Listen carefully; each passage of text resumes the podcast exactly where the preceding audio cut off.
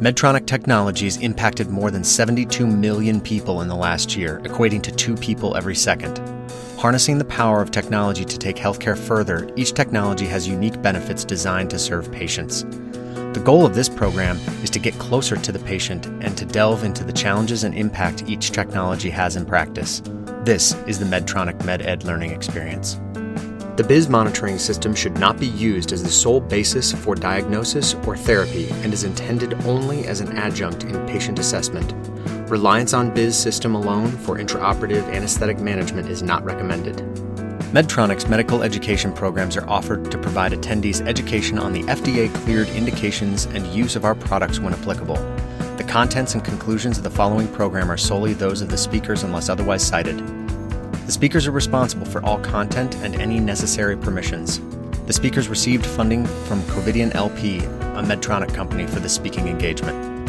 For this segment of the series, a discussion on anesthesia and the brain, we will discuss the three phases of BIS monitoring and how they can potentially provide useful information during anesthesia.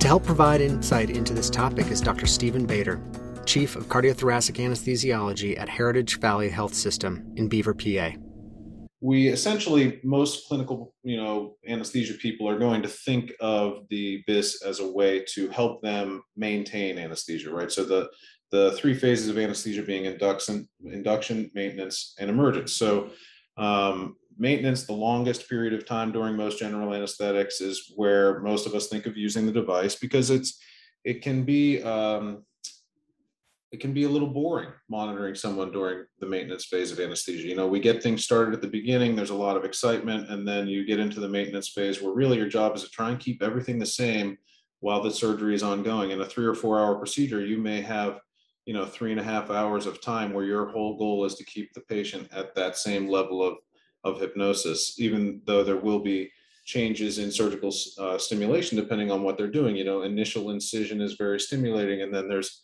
a long period of time of boring dissection. And then they finally get to the part where they're going to start applying vascular clamps or manipulating the gut and, you know, uh, causing changes in hemodynamic parameters uh, because they're losing blood or the patient is starting to, you know, third space and you're having to uh, adjust uh, fluids or pressure, pressure administration. Then you start messing with your anesthetic, you know, uh, to try and compensate for those hemodynamic changes. That's where most of us think of the BIS as adding uh, extra value. So, you know, traditionally we would use just hemodynamic parameters and physical signs of the patient to try and decide if they were light or appropriately anesthetized or deep too deeply anesthetized. You know, so if you look at things like uh, lacrimation, you know, the patient's uh, tearing or sweating, uh, tachycardia, hypertension, all of those things are um, signs that the patient may be light. And then you have this additional piece of information with the BIS number,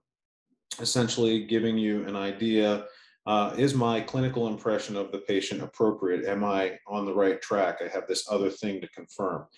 Uh, conversely, it can also be used to as a sort of an early warning. You know, as I mentioned, sometimes during a three-hour procedure, everything's sort of the same. We're getting a little distracted or bored but you happen to notice that your BIS number has been trending up or trending down, or that there's a sudden change in it, and it forces you to now reevaluate the situation. Why did I just suddenly have my BIS uh, jump up or start going down? Did I do something, you know, to correlate with that? So it's a helpful way to keep us engaged in the anesthetic and to give you an additional piece of information beyond uh, our traditional parameters. So most of us are really pretty comfortable with managing the maintenance phase and with using the BIS as a helpful monitor during that time. But I think it's kind of overlooked that you can also, you know, get a lot of value out of it uh, during induction. So during the induction phase of anesthesia, you know, we take a wide awake person who may have gotten some light sedation coming into the room and might not have a BIS of 100, you know, a little bit of Versed uh, preoperatively while we put the monitors on.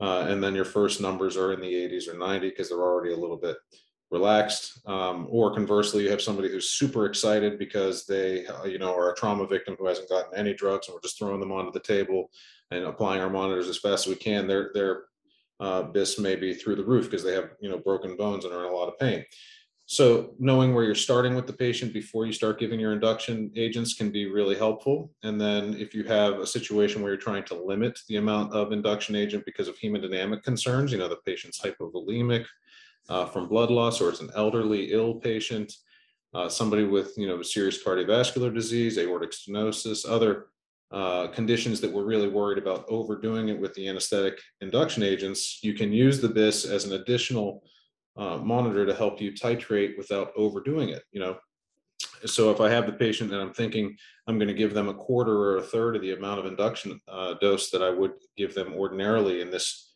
new clinical situation where they're acutely ill, the BIS can reassure me that I'm giving them enough. So I am, uh, you know, thinking that I, I, I can get away with now performing laryngoscopy and placing the breathing tube and not having them have awareness of that or having them have an exaggerated hemodynamic response uh, because I have them too light. You know, so I think it is really helpful um, in those situations to put the BIS on early. You know, so for heart surgery patients in my hospital, we uh, routinely apply the BIS pre-induction, and it is reassuring uh, when we're going to try to get away with using a little less anesthetic agent than usual. Um, by the uh, on the other hand, you know there are times when we underdo it, and then you're going to go perform laryngoscopy. The blood pressure is going to go through the roof. So I think having that the BIS there as an additional piece of information really does help you avoid either under or overdoing it uh, with your induction agent. So when you get to the emergence phase, um, you know, a lot of times at the end of the surgery, there's this prolonged period of time where we're trying to titrate our maintenance agents off, uh, and and the surgical stimulus is reducing a great deal. You know, so you're now trying to uh, make your emergence be as as quick as possible without the risk of the patient starting to buck or kick while you're uh, putting your last few sutures in the skin. So it can be very helpful to try and achieve that goal of keeping the BIS, you know, just under 60 while you're lightening the patient up, reducing your inhalational agent or your, uh, you know, intravenous anesthetic hip, uh, so that you can get the patient as light as possible without having them, you know, suddenly move or uh, have much risk of awareness towards the end there. I mean, sometimes there are cases where it feels like the splinting and and uh, wound dressing takes as long as the operation, right? So there's a long period of time at the end of many cases where the patient still needs to remain still, but there's very little surgical uh, stimulation while they're, you know, doing whatever dressing or, or splinting. Uh, and then we, you know, can really have that patient just skating along at just sedated enough so that we all uh, look really good and feel really good about having that really quick emergence without having it be premature. You know, by using that, we also probably shorten their uh, PACU stay and, uh, you know, reduce uh, some of the other side effects of giving more agent than is necessary. You know, so prolonged emergence in the operating room, generally speaking, leads to prolonged PACU stays uh, and postoperative delirium risk.